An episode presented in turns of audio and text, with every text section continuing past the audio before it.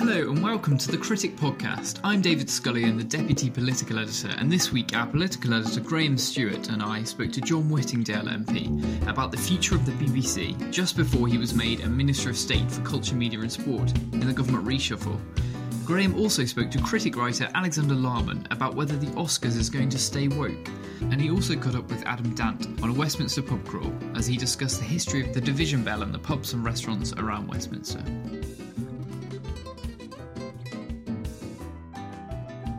Well, uh, David and I are here now in Portcullis House, overlooking the Palace of Westminster on reshuffle day, and where we've someone who's seen it all, John Whittingdale, uh, who has uh, what a, celebrating, I hope that's the right word, twenty-eight years in Parliament. Indeed.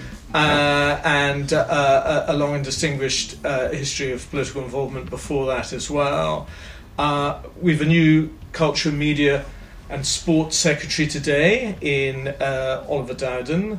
Um, John, you were uh, for many years the chair of of the committee and then Secretary of State for Culture, Media and Sport. Um, what do you think will be in the in tray for uh, Mister Dowden, and is it similar to what was awaiting you? Um, there are some big issues which obviously were manifesto commitments, so those are the first ones that need to be delivered. The principal one is the the Uh, importance of extending fast broadband to the whole country. That is something which the government has made a very firm commitment. It's not as easy as it sounds. Um, we have actually been quite successful in getting broadband to uh, about ninety-five percent, but it becomes steadily harder as you get into the last few people. Um, but that is a firm commitment. It's likely to cost them money, but there are also challenges uh, into how you deliver, best deliver it. That's that I'd say is the top issue on the agenda. Uh, now there is this suggestion that Ofcom somehow should become a regulator of the internet. I think firstly there are real challenges in doing that, because how do you regulate sites which may be um, located, you know, the other side of the planet in mm-hmm. countries that actually aren't going to be very concerned about. Mm-hmm. And, and uh, here today, gone tomorrow. And well. also here today, gone tomorrow. And then there is the desirability. Uh, and as I say, you know, there are concerns about the effect on freedom of speech. So this will be a very big debate. There's a huge amount of um, anecdotal evidence of social media sites censoring predominantly conservative voices. Have you got any thoughts on that? Um, I... I I wouldn't say that I was particularly aware of that. I mean, I am... The, the, the power of Facebook, uh, particularly, uh, and the impact it is having on other uh, news providers, for instance, is a matter of concern. Um, I, I don't think I would say that I had seen evidence that they were particularly targeting conservative uh, voices rather than... Um, left-wing voices, but you know, I mean, it, it concerns me slightly that Facebook have this power and are pretty unaccountable. I mean, they, they decide, and I have a constituent who has been inform, informed by Facebook that some material he put up went against their sort of political policy, and therefore he's being told he no longer has access. Now, that's something of which against which there is no appeal. I mean, it's a decision of Facebook. An old media which feels very threatened by new media is, is of course, the B B C. And at uh, in in your time as Secretary of State, uh, the B B C Charter renewal was one of the key matters in your in tray, and, and uh, it was given another uh, eleven year. Mm. It was moved from ten to eleven year, eleven year renewal period for its licence fee. We're now at a stage where the government has just announced that, that kind of mid-term consultation period with the future of the licence fee. There are issues such as should uh, uh, should it still be a criminal offence not to pay it, uh, and, and is the licence fee the best model uh, after twenty twenty-seven when the, the current charter expires? Uh, what, what what what's your advice to well, the new Culture, Media and Sports Secretary? I mean, obviously, all of these are issues that we looked at um, not that long ago. Um, you know, when I was overseeing charter renewal, it's only, what, four or five years ago. And as you say, the charter was set to run until twenty twenty-seven. And you know, it, at the time, it was felt that these matters have been resolved for at least the next uh, sort of five, six years. Um, suddenly this debate has flared up again.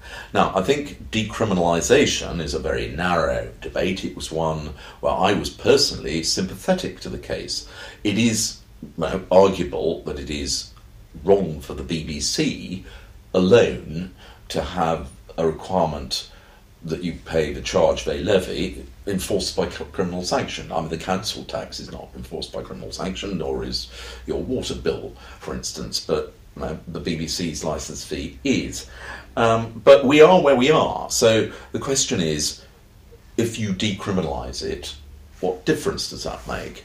And the report, which uh, was commissioned actually by Sajid Javid when he was Culture Secretary, but I received uh, by somebody called Perry, who, who carried out an independent review.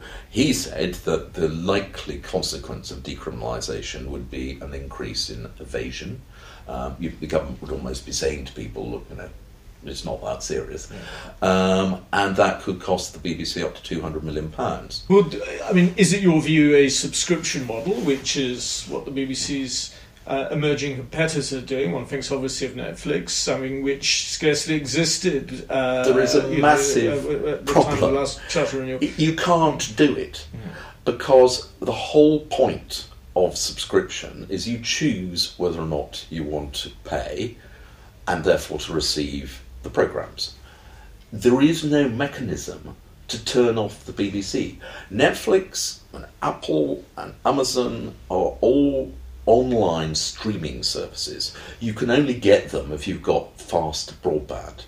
So if you were to move to subscription for the B B C, you would have to make it an online service, just like Netflix. There are large parts of the country that haven't got broadband, or indeed choose not to pay for it. So the consequence is you are turning around to saying to all those households that don't have fast broadband, you can't get the B B C anymore. Now, politically, that would be utterly impossible. So it is just not possible to make the B B C a voluntary subscription service for as long as it is broadcast on Freeview. And we are some way off being able to switch off Freeview and put it all uh, online. Actually, it takes us back to what I said to you uh, when we first started discussing this, which was the first item on the agenda of the incoming Secretary of State, which is to deliver broadband to the whole country. But that will take probably at least five or six years. And even then, you've got to, you will have people who say, well, all right, I, I know I can get broadband, but why do I need to have it? I'm very happy with my... you know, five channels I get from Freeview, and I don't, you know, want to have massive access, you know, elderly people mm-hmm. particularly. And yet you would then be saying to them, well, if you want to go on getting the B B C, you're going to have to subscribe to broadband, and that's mm-hmm. going to cost you, what, thirty pounds? thirty, forty pounds a, a month. Yeah, um, before you even get on to whether or not you want to pay the charge of the B B C. So I think it is much more complicated than people... Um, realise, and it's very easy to say, well, why can't it be like Netflix? But Netflix is not available to everybody. Mm. Netflix um, is also massively in debt. Now, Netflix is it, in it's debt, new right? to the game, uh, and the B B C might be in a happier position. But nevertheless, before we announce Netflix as the future, we have to concede that it, it, it's a long way from being profitable. It isn't, it is. And it has the most extraordinary global reach, and the vast majority of programmes on Netflix are made for a global audience. The only programme on Netflix which is very clearly British is The Crown. Now, it appears there is actually a global audience who are interested in the British royal family and so are happy to watch The Crown. But everything else is not really British. And even a show like Sex Education, which is made in the U K and is set in the U K, but it is deliberately made in a way that it's not obvious it's in the U K. It could be almost anywhere, and that's deliberate. Mm. So if one of the things the B B C does, and actually the other public service broadcasters, is make what is clearly British content. Um, no, I, I, the B B C it doesn't have a monopoly of this. You could say the same about I T V's uh, dramas and content. Um, and so you know, that is also something which it's very important, I think, we try and preserve. Now, I think a compulsory licence fee does become harder to justify as more and more people can genuinely say, I just don't watch the B B C, and therefore why should I have to pay for it if I'm not looking at it? And there will come a time when technically it is possible to move to a voluntary subscription service, but as I say, it's only when we have achieved one hundred percent broadband coverage across the country. But what's wrong with um, like privatisation and just running adverts like I T V do? Well, the, the, the problem with that is T V advertising is dropping quite fast, mainly because there is so much more uh, opportunity to advertise online. And if you look at the overall advertising spend, it is moving online. So the amount of money that I T V gets from T V advertising is falling.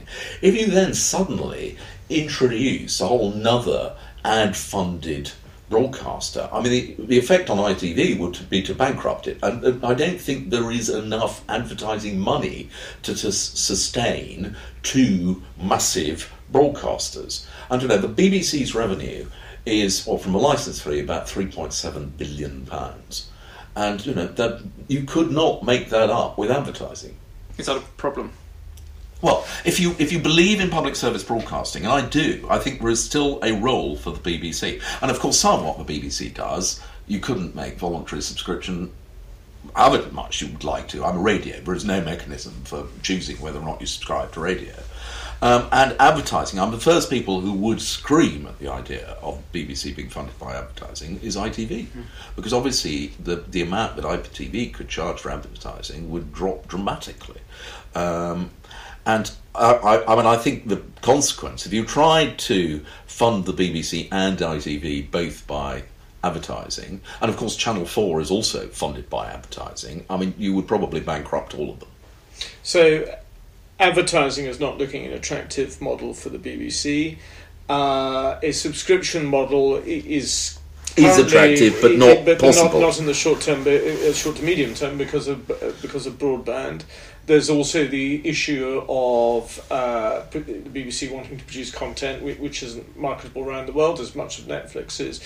We're, we're running well, out of alternative options. The B B C does make content which does sell around the world, mm. but it is it is very British. I mean, there is a you know, I mean, it's not a B B C show; it's an I T V show. But Downton Abbey, for mm. instance, which you couldn't get more British, mm. sells around the world. As does B B C shows like Doctor Who and Sherlock. Yeah. Um, so it's not to say you can't sell British shows, mm. but they are not. You know, they are very successful shows here, and then. Mm-hmm. Actually, the B B C is lucky and discovers there's, they can There's solve. a lot of other B B C I, material that isn't marketable in that way. Indeed. And local radio, I mean, for, for example, I mean, you know, what, what, how's that going to be funded? In well, it couldn't way? possibly and, be. And, and may, maybe it shouldn't be. Maybe local radio is something the B B C need not do. Maybe it's an area where... The well, the trouble is nobody else will do it. Mm-hmm. Um, I mean, I, you know, I, I'm a strong supporter of B B C local radio, and the truth is that there are commercial radio stations locally, but if you listen to them, they are predominantly music-based. So maybe we're trying to solve a problem that, that doesn't exist, by which I mean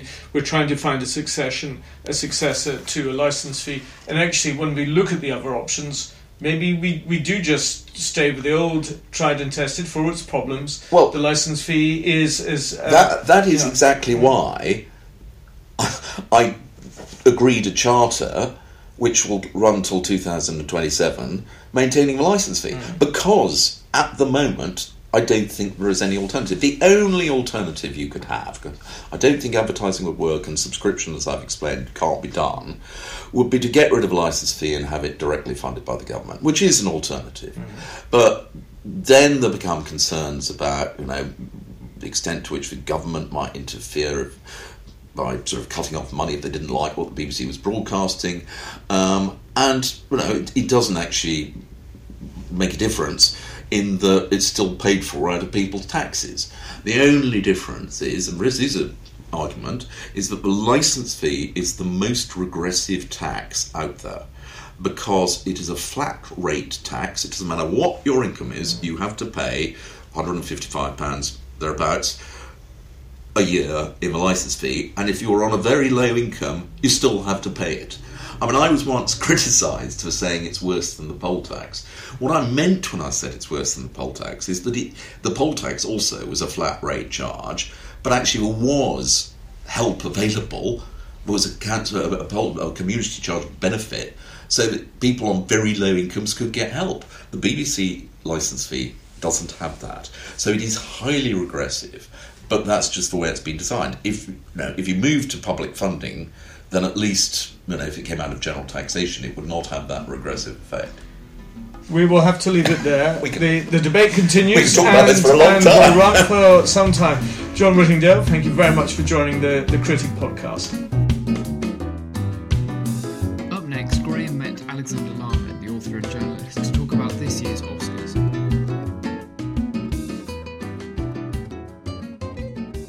The Oscars have come to Tinseltown, come and gone. The envelopes have been opened. The little golden statuette has been waved. Was this year special? Will it be remembered in the future? Is there a trend towards wokeness? Uh, is it a passing phase?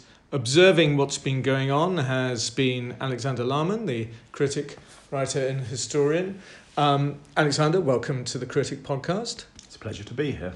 So uh, let, let's start at the top, shall we? Uh, Parasite, a worthy winner? Would it have won a few years ago, or is it part of a of a modern trend? Well, first thing to say about Parasite is it's an absolutely superb film. It won Palme d'Or at Cannes, it's won award after award since, and it's got a lot to say about modern society and modern culture, both in South Korea and beyond. It's quite easy to see how it won in twenty twenty, but I would argue that it's nowhere near the best film of the year. I'd argue that nineteen seventeen is a far greater artistic achievement, and is likely to be remembered long beyond it. But I think that what nineteen seventeen doesn't do is to reflect anything about modern society.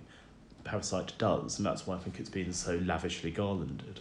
Has it always been the case, though, that uh, the Academy rewarded films which said something about society, or is this a very new phenomenon? The Academy have always wanted to seem relevant. I mean, if you go back forty years ago, when the best film of the year was said to be Ordinary People, rather than Raging Bull, you often see a tradition that we can look back on now when the wrong film has been awarded the Oscar. And yet, I mean, the most infamous was about thirteen years ago when Crash won over Brokeback Mountain. No, I don't know. I think Braveheart was pretty poor. But, but uh, and I say that as a Scotsman, but carry on. But what you often see, and actually it was interesting with Crash winning over Brokeback Mountain, because Brokeback Mountain is clearly a better film. And actually, in many respects, its depiction of a homosexual relationship was much more liberal than anything in Crash. But what you see with cinema now is there is a fear of films being made which are going to offend people, and then a fear of those films not being awarded the Oscars in the right way. You've written about this uh, for The Critic, and one of the themes you pick up is a change in the membership of the Academy itself.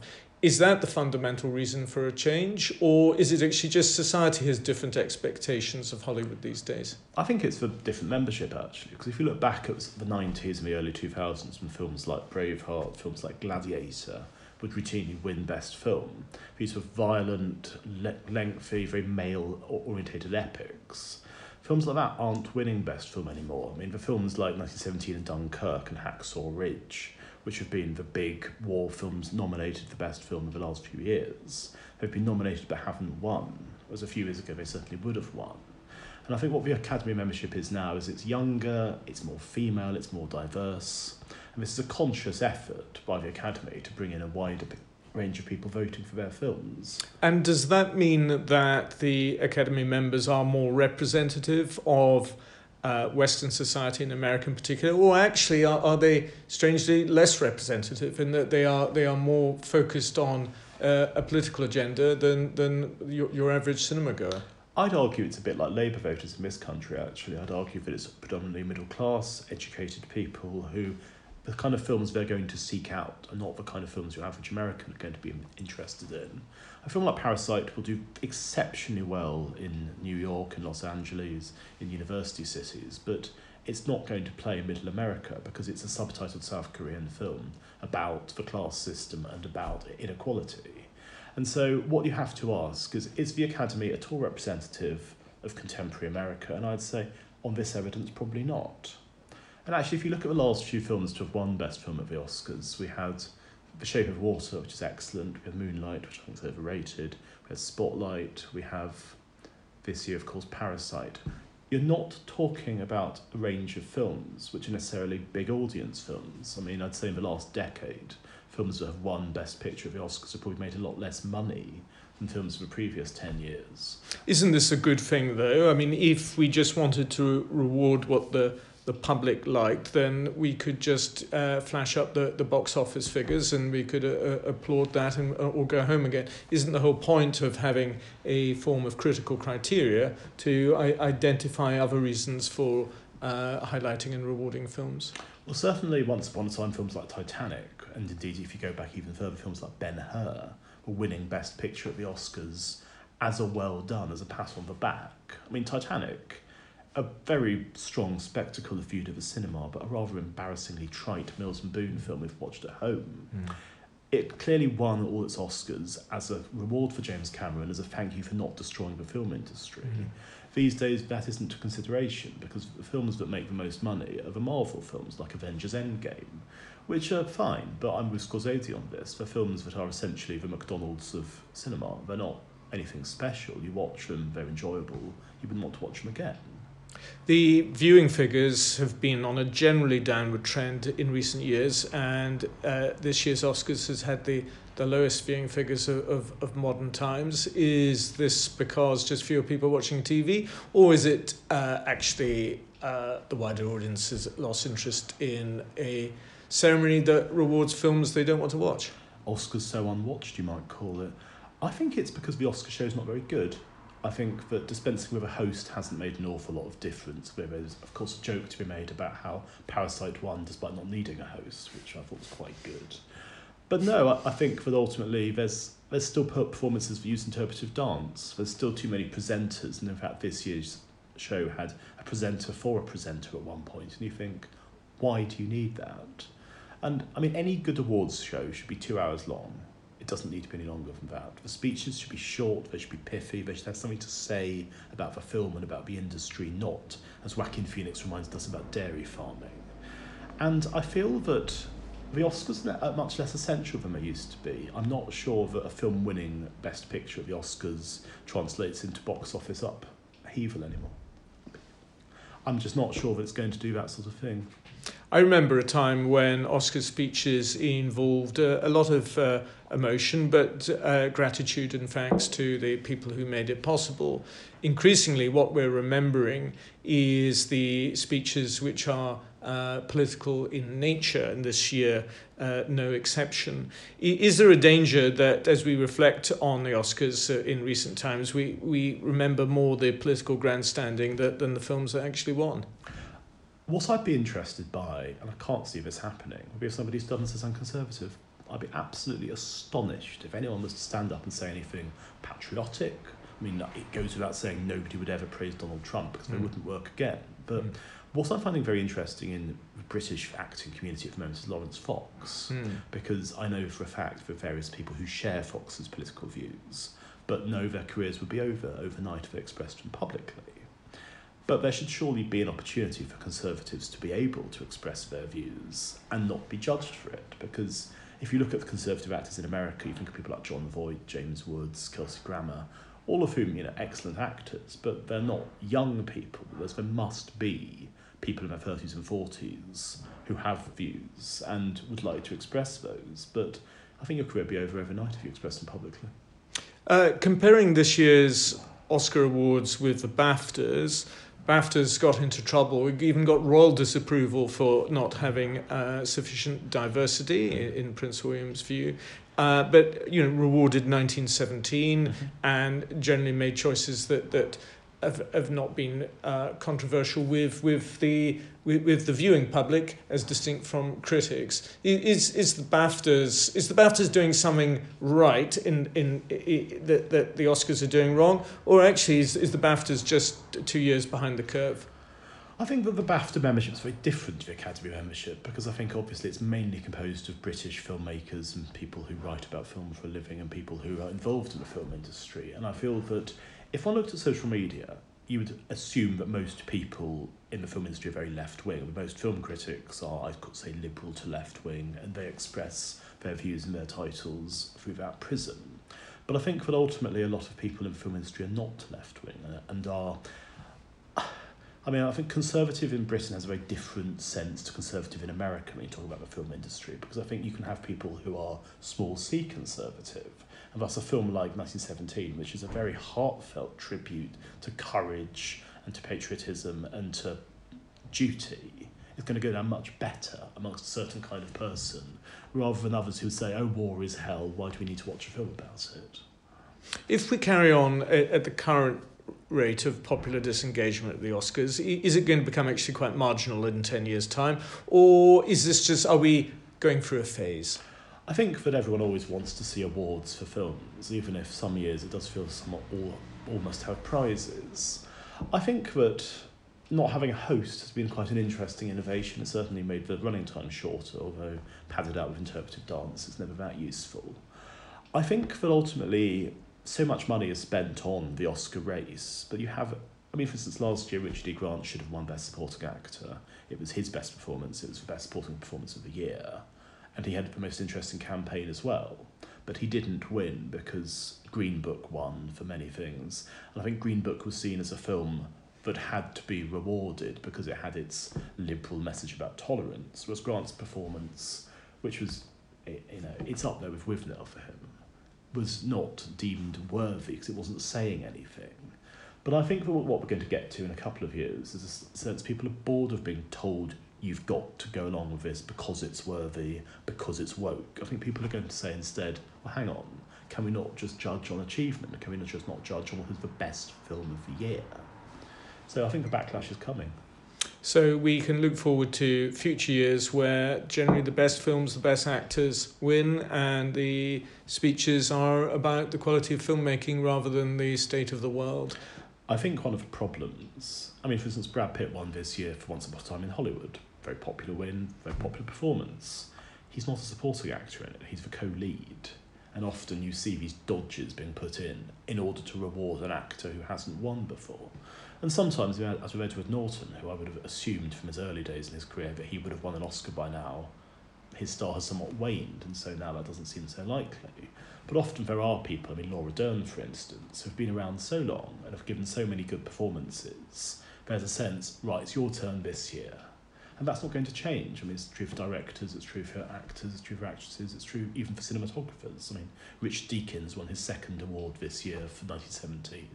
Which is one of the best photographed films I've ever seen in my life. But he'd been nominated before he won for Blade Runner two, I think, thirteen times. And so there is a sense sometimes of people being recognised because it's their turn. And I think that's something that we're not going to see the end of. Well, uh, Alex, it's time to take off makeup. It's time to uh, dim the lights. The credits are going to have to roll now. But thank you very much for joining the Critic podcast to discuss this year's Oscars and the state of filmmaking in Hollywood and beyond. Thank you. It's been my pleasure.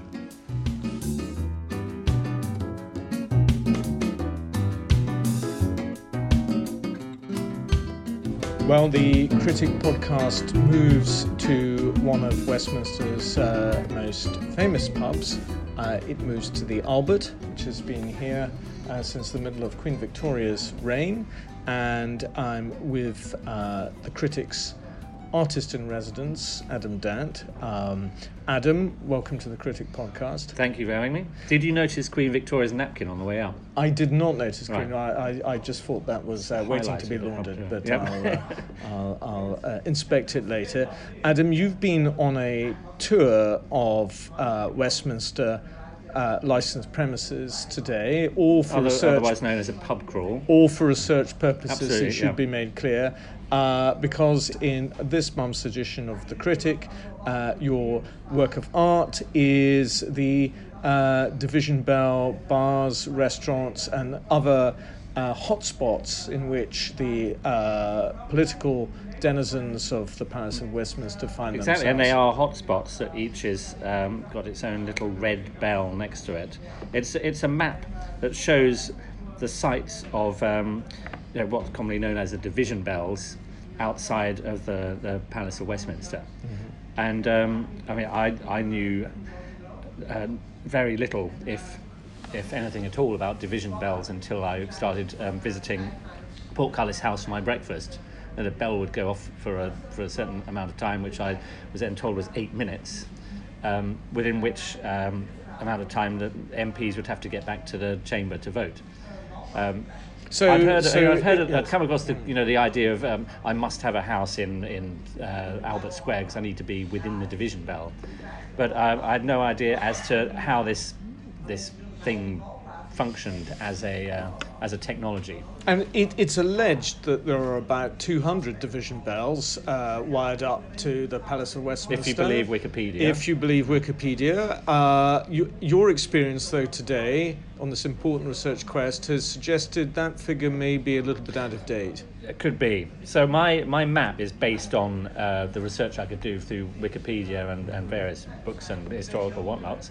Uh, but I, I thought I should do a proper tour of all of these places, not two hundred of them. There's about uh, maybe twenty-five scattered around the uh, parliamentary estate here. Obviously, if you're on the parliamentary estate, one of the last places I visited was one George Street, the Institution of Civil Engineers, and they have, they have bells throughout the building, which sound.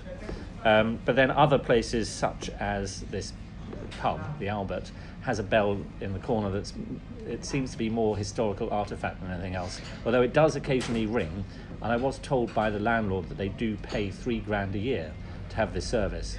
And they're, they're paying that to the Palace of Westminster or to B T? I sounds wonder. Like they're paying it to B T, right, as far as they can right. work out, because when we visited um, the restaurant, Quirinale, and um, the Osteria dell'Angelo, mm-hmm. they both um, told me that they'd have their bells removed because they didn't want to pay the, the bill anymore. Right. But then a very drunk man in a red line said that's um, B S. Right. So, uh-huh. so um, getting to the bottom of this thing, I think it's going to make, once I do get to the bottom of it, um, we, we're, we're, we're told that, that uh, these days uh, uh, Parliament is a more family-friendly place. Back, mm-hmm. in the, back in the old days, Uh, divisions up to and past midnight were regular occurrences. Mm-hmm. Now they are infrequent. Uh, they do happen, they but occur, they are yeah. infrequent uh, occurrences.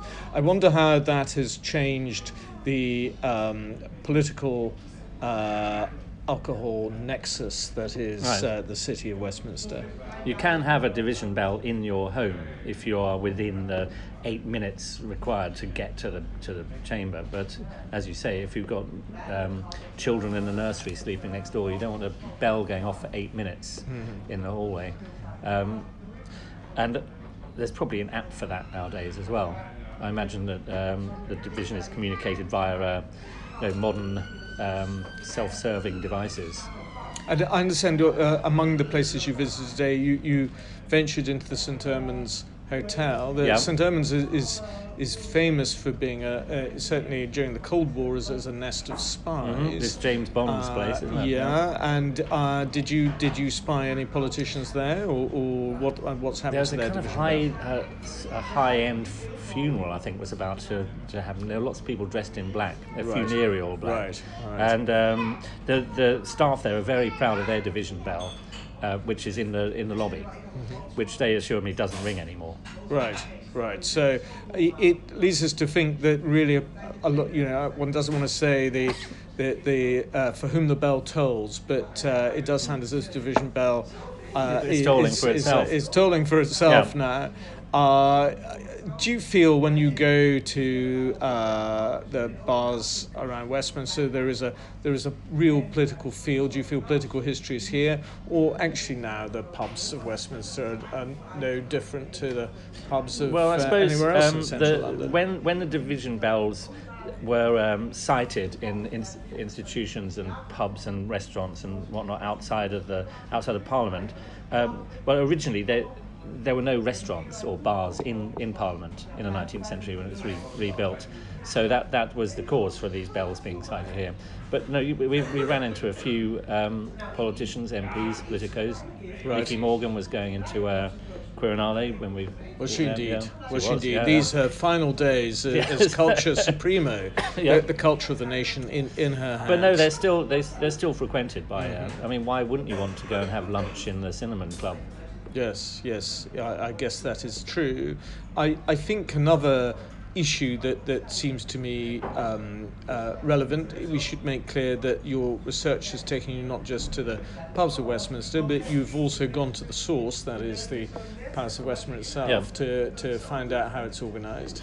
I haven't got very far with my research on that front.